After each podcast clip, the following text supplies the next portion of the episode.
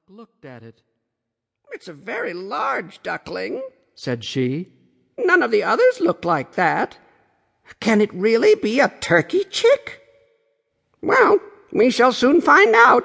It must go into the water, even if I have to thrust it in myself.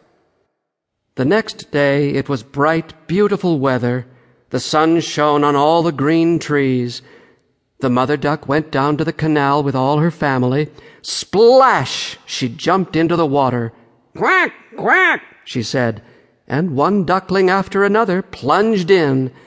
The water closed over their heads, but they came up in an instant and swam capitally. Their legs went of themselves, and they were all in the water. The ugly gray duckling swam with them.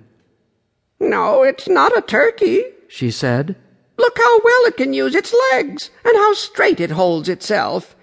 It is my own child. On the whole, it's quite pretty, if one looks at it rightly. Quack, quack, come with me, and I'll lead you out into the great world and present you in the duck yard. But keep close to me, so that no one may tread on you, and take care of the cats. And so they came into the duck yard. There was a terrible riot going on in there, for two families were quarreling about an eel's head and the cat got it after all. See, that's how it goes in the world, said the mother duck, and she whetted her beak, for she too wanted the eel's head. Only use your legs, she said. See that you can bustle about, and bow your heads before the old duck yonder. She's the grandest of all here. She's of Spanish blood. That's why she's so fat. And you see, she has a red rag round her leg. That's something particularly fine, and the greatest distinction a duck can enjoy. It signifies that one does not want to lose her, and that she's to be known by the animals and by men too.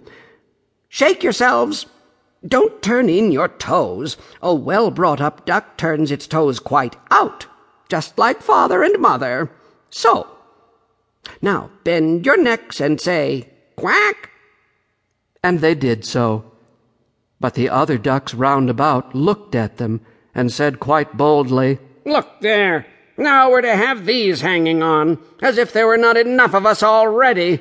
And, fie! How that duckling yonder looks! We won't stand that. And one duck flew up at it and bit it in the neck. Let it alone, said the mother. It does no harm to anyone.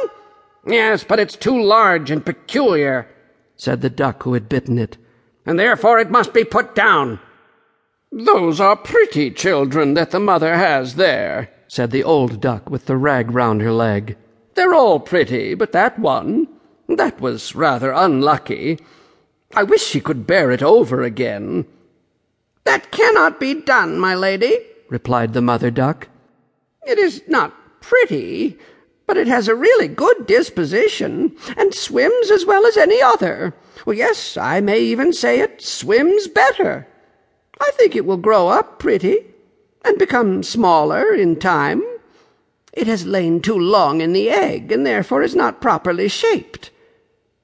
And then she pinched it in the neck and smoothed its feathers.